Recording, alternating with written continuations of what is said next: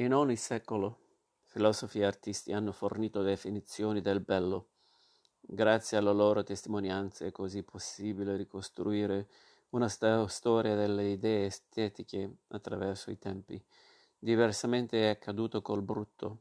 Il più delle volte si è definito il brutto in opposizione al bello, ma a esso non sono state quasi mai dedicate trattazioni distese, bensì accenni parentetici e marginali. Pertanto, se una storia della bellezza può avvalersi di un'ampia serie di testimonianze teoriche, dalle quali si può dedurre il gusto di una data epoca, una storia della bruttezza, dovrà per lo più andare a cercare i propri documenti nelle rappresentazioni visive o verba- verbali di cose o persone, in qualche modo intese come brutte.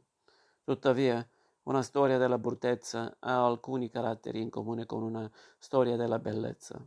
Anzitutto, noi possiamo soltanto supporre che i gusti delle persone comuni corrispondessero in qualche modo ai gusti degli artisti che loro tempo.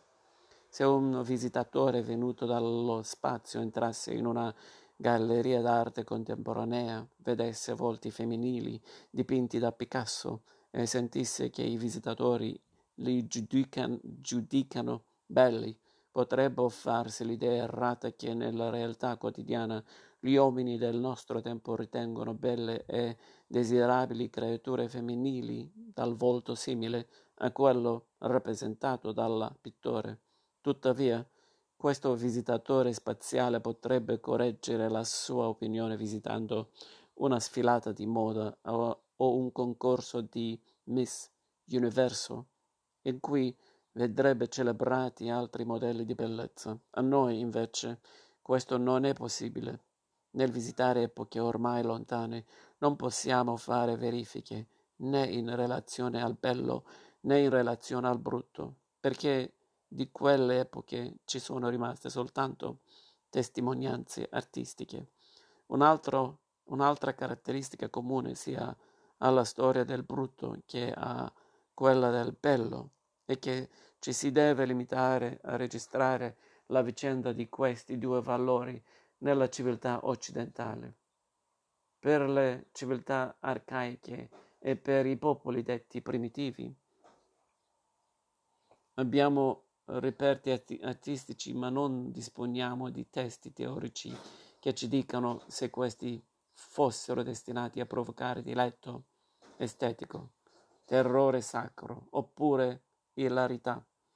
A un occidentale una maschera rituale africana può apparire orripilante, mentre per il nativo potrebbe rappresentare un'entità benevola.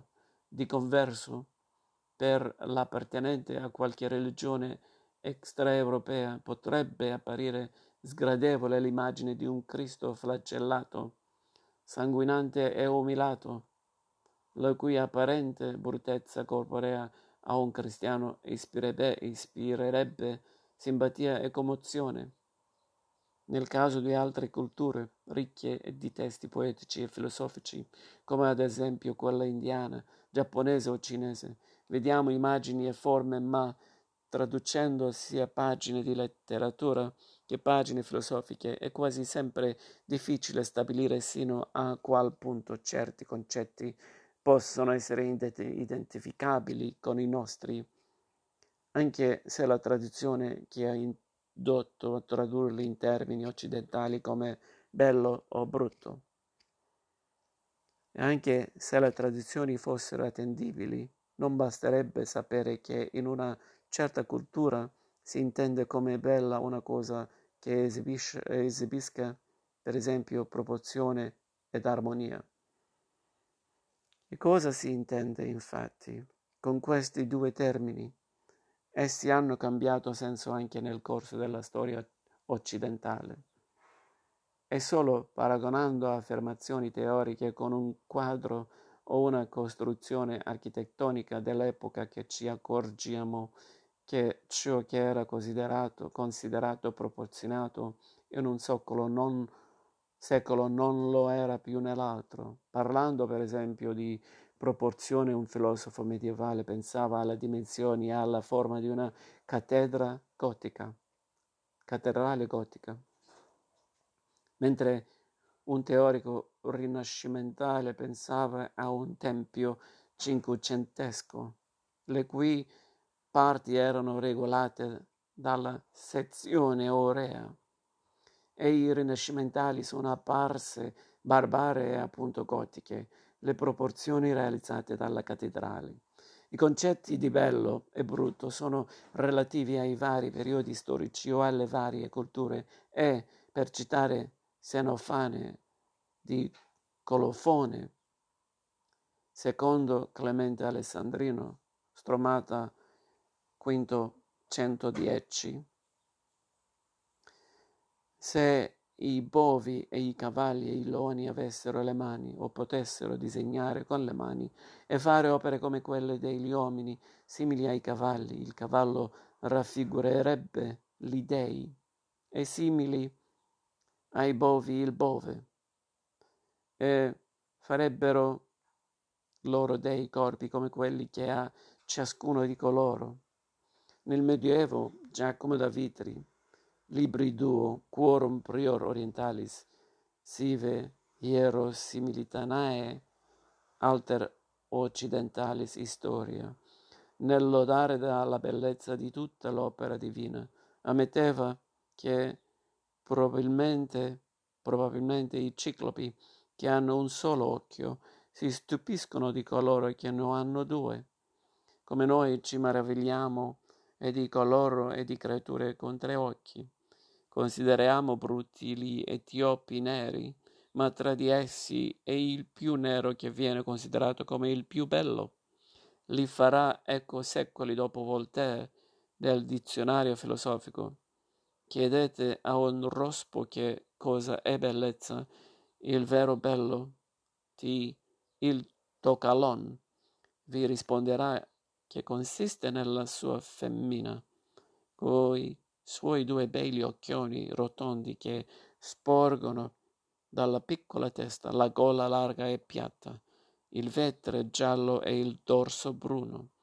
Interrogate un negro della Guinea, il bello consiste per lui nella pelle nera e eleosa, oleosa, gli occhi infossati, il naso schiacciato. Interrogate il diavolo, vi dirà che il bello è un paio di corna, quattro zampe a grin, grinfie. E una coda. Hegel nella sua estetica annoterà che avviene che se non ogni marito la propria moglie, perlomeno ogni fidanzato trovi bella, anzi esclusivamente bella la propria fidanzata, e se il gusto soggettivo per questa bellezza non ha alcuna regola fissa. Questo si può chiamare una fortuna per entrambe le parti. Si ode così spesso dire che una bellezza europea dispiacerebbe a un cinese o addirittura a un ottantotto, in quanto il cinese che ha un concetto della bellezza è interamente diverso dal negro.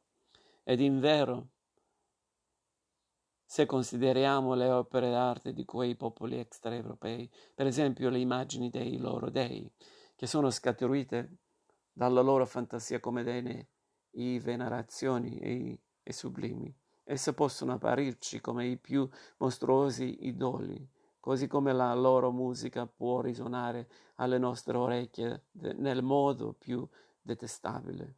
A loro volta quei popoli considerar- considereranno le nostre sculture, pitture e musiche come insignificanti o brutte. Sovente le attribuzioni di bellezza o di bruttezza sono state dovute non a criteri estetici, ma a criteri politici e sociali. C'è un passo di Marx, manoscritti economico-filosofici del 44, dove si ricorda come il possesso del denaro possa supplire alla bruttezza. Il denaro, in quanto possiede la proprietà di comprare tutto, di appropriarsi di tutti gli oggetti, e dunque l'oggetto in senso eminente. Tanto grande è la mia forza quanto grande è la forza del denaro. Ciò che io sono e posso non è dunque affatto determinato alla, dalla mia individualità.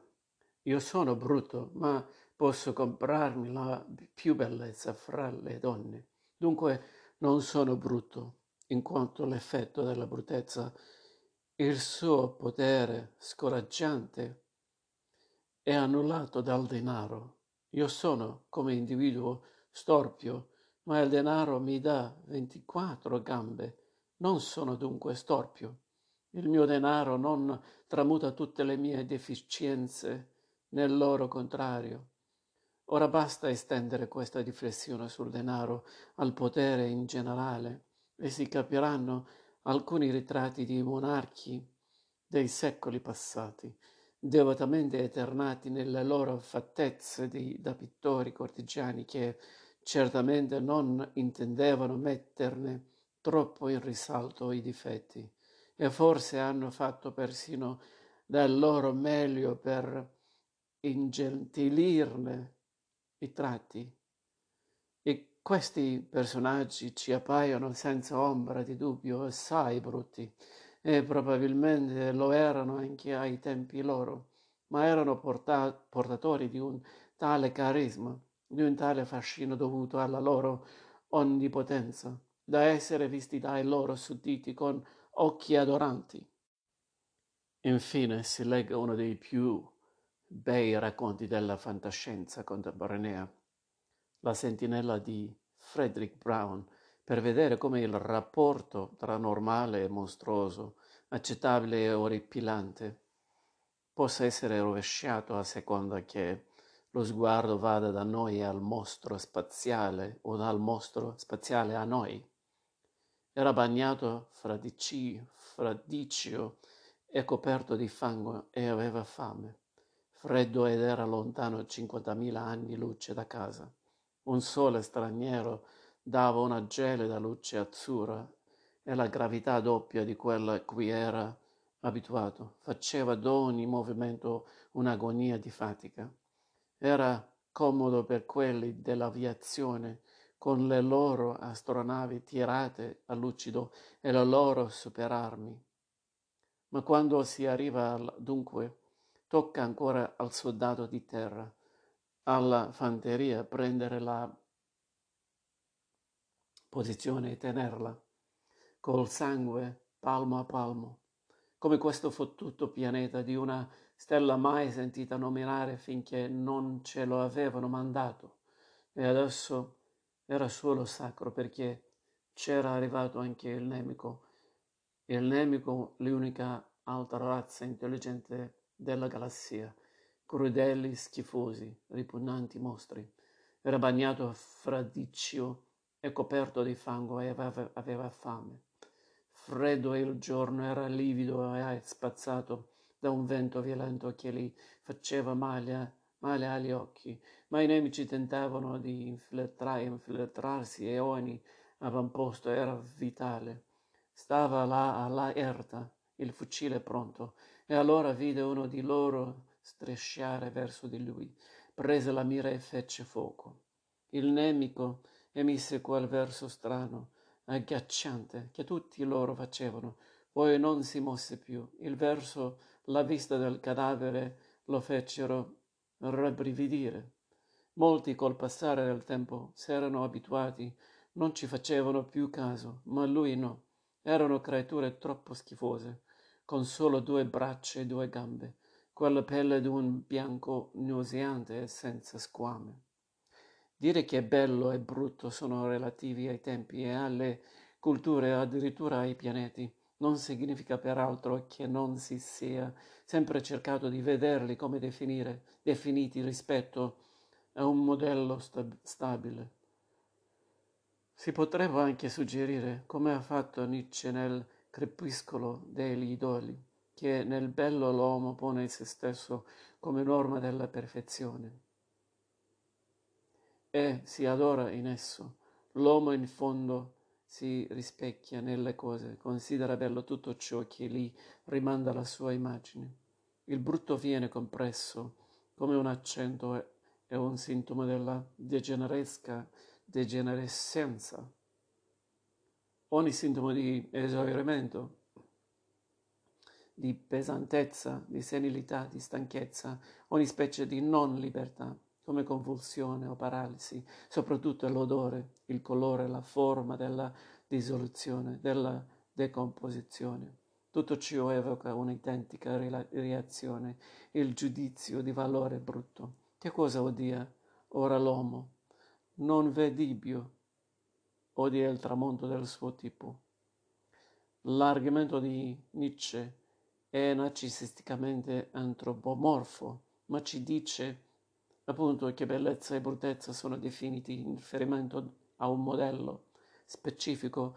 E la nozione di specie si può estendere dagli uomini a tutti gli altri, come faceva Platone nella Repubblica, accettando di definire bella una pignata costruita secondo le giuste regole artigianali, o Tommaso d'Aquino, per cui il bello era dato, oltre che da una debita proporzione e della luminosità o chiarezza, dalla integrità per cui una cosa, sia essa un corpo umano, un albero o un vaso, deve esibire tutte le caratteristiche che la sua forma deve aver imposto alla materia.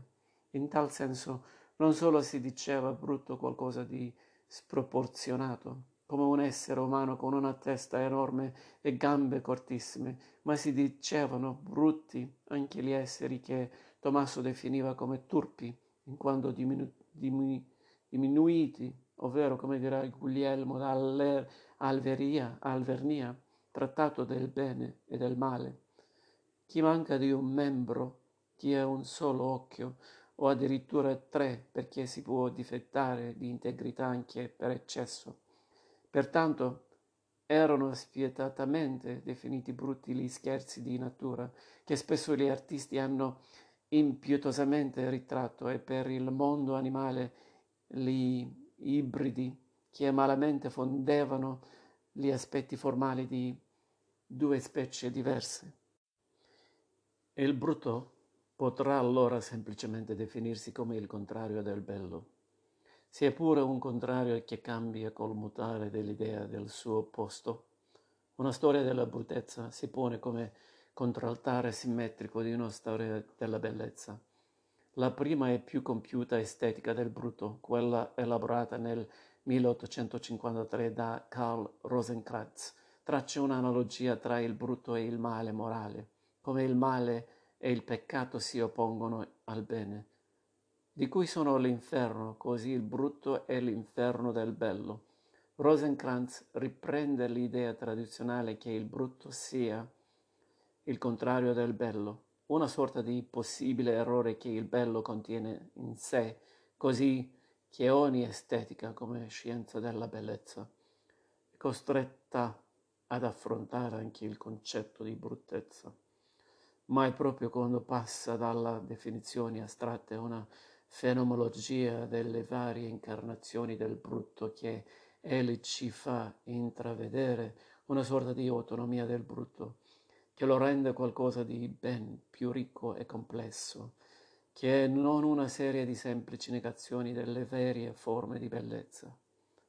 Egli analizza minutamente il brutto di natura, il brutto spirituale, il brutto nell'arte e le diverse forme di scorrettezza artistica l'assenza di forma, la simmetria, la disarmonia, lo svigora- sfiguramento e la deformazione, il meschino, il debole, il vile, il banale, il casuale e l'arbitrario, il rozzo, le varie forme del ripugnante, il goffo, il morto e il vuoto, l'orrendo, l'insulso, il nauseante, il criminoso, lo, lo spettrale, il demoniaco, lo stregonesco e il satanico, troppo per continuare a dire che il brutto è il semplice opposto del bello, inteso come armonia, proporzione o integrità. Se si esaminano i sinonimi di bello e brutto, si vede che mentre è ritenuto bello ciò che è carino, piacevole, attraente, gradevole, avvenente, delizioso, armonico, meraviglioso, delicato, grazioso, leggiandro, incantevole, magnifico, stupendo, affascinante, eccelso, eccezionale, favoloso, fiabesco, fantastico, magico, mirabile, pregevole, spettacolare, splendido, sublime, superbo.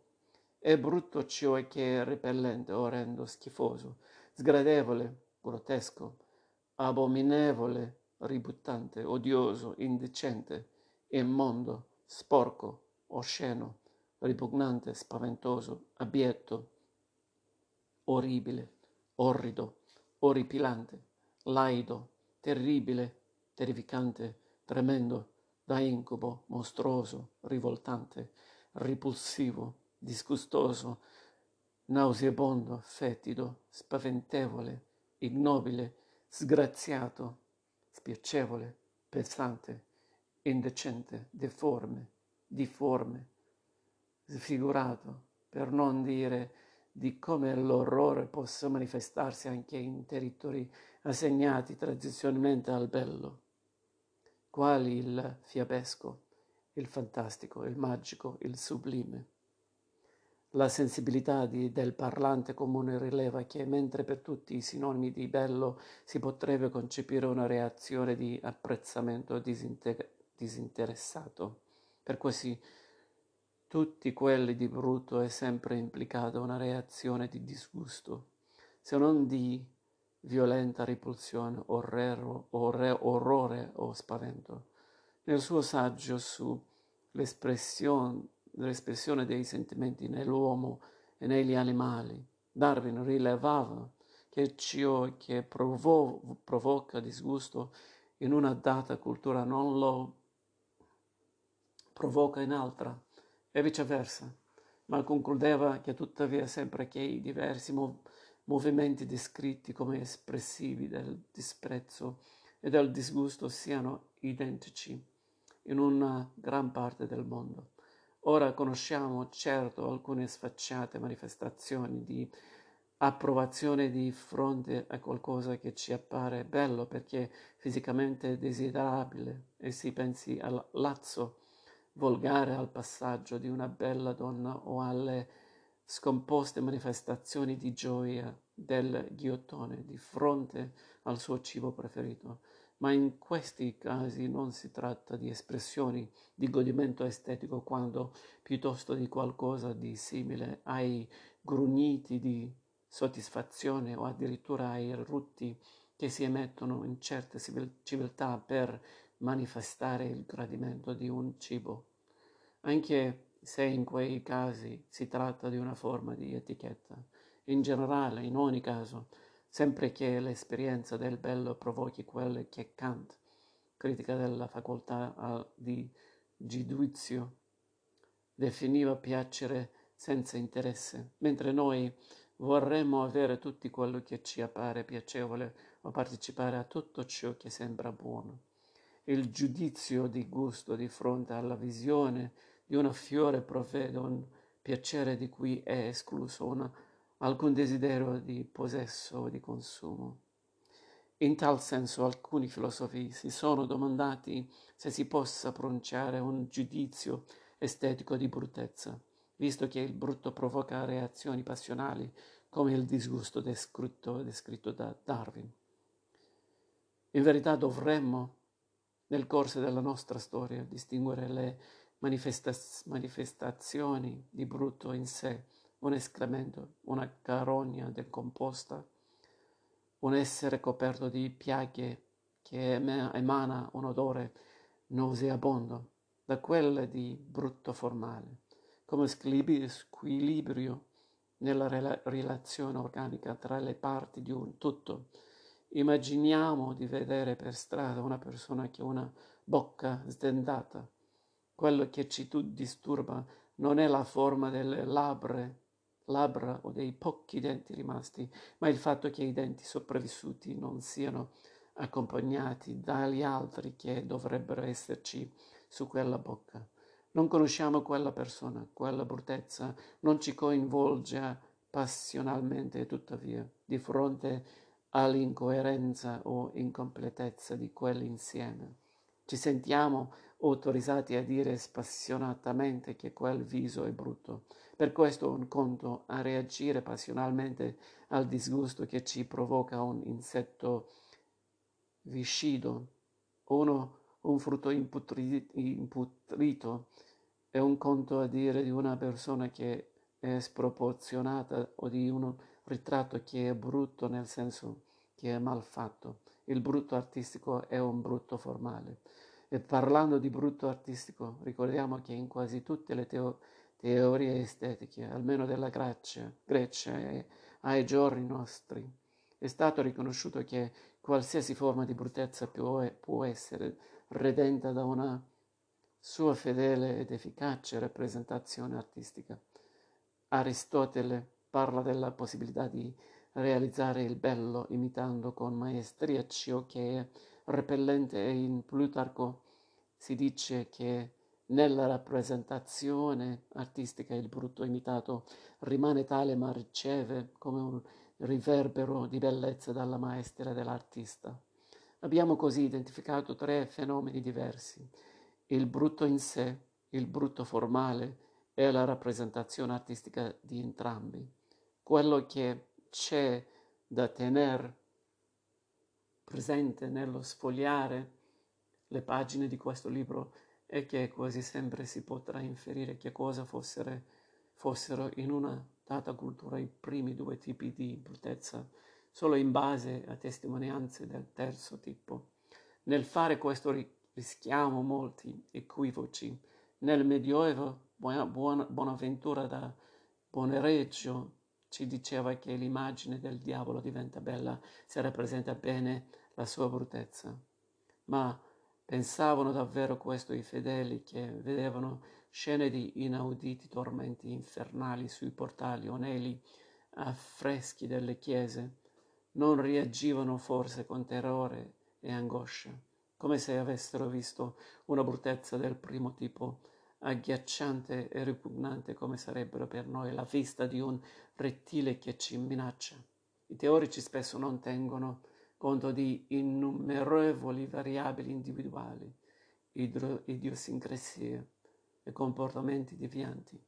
Se è vero che l'esperienza della bellezza implica una contemplazione disinteressata, tuttavia adolesc- un adolescente turbato può avere una reazione passionale anche di fronte alla Venere di Milo. Lo stesso vale per il brutto. Un bambino può sognare terrorizzato di notte la strega che ha visto sul libro di fiabe e che per altri suoi coetanei, coetanei era soltanto un'immagine divertente. Probabilmente molti contemporanei di Rembrandt, anziché apprezzare la maestria con cui egli rappresentava un cadavere sezionato sul tavolo anatomico, potevano avere reazioni di orrore, come se il cadavere fosse vero, così come chi ha subito un bombardamento fosse non, forse non sa guardare a Guernica di Picasso in modo esteticamente disinteressato e rivive il terrore di quella sua antica esperienza. Di, di qui la prudenza con cui dobbiamo preparare prepararci a seguire questa nostra storia della bruttezza nelle sue varietà nelle sue molteplici declinazioni, nella diversità di reazioni che le sue varie forme stimolo, stimolano nelle sfumature comportamentali con cui vi si reagisce, considerando volta per volta se e quando avessero ragione le streghe che nel primo atto del Macbeth gridano il bello è brutto e il brutto è bello.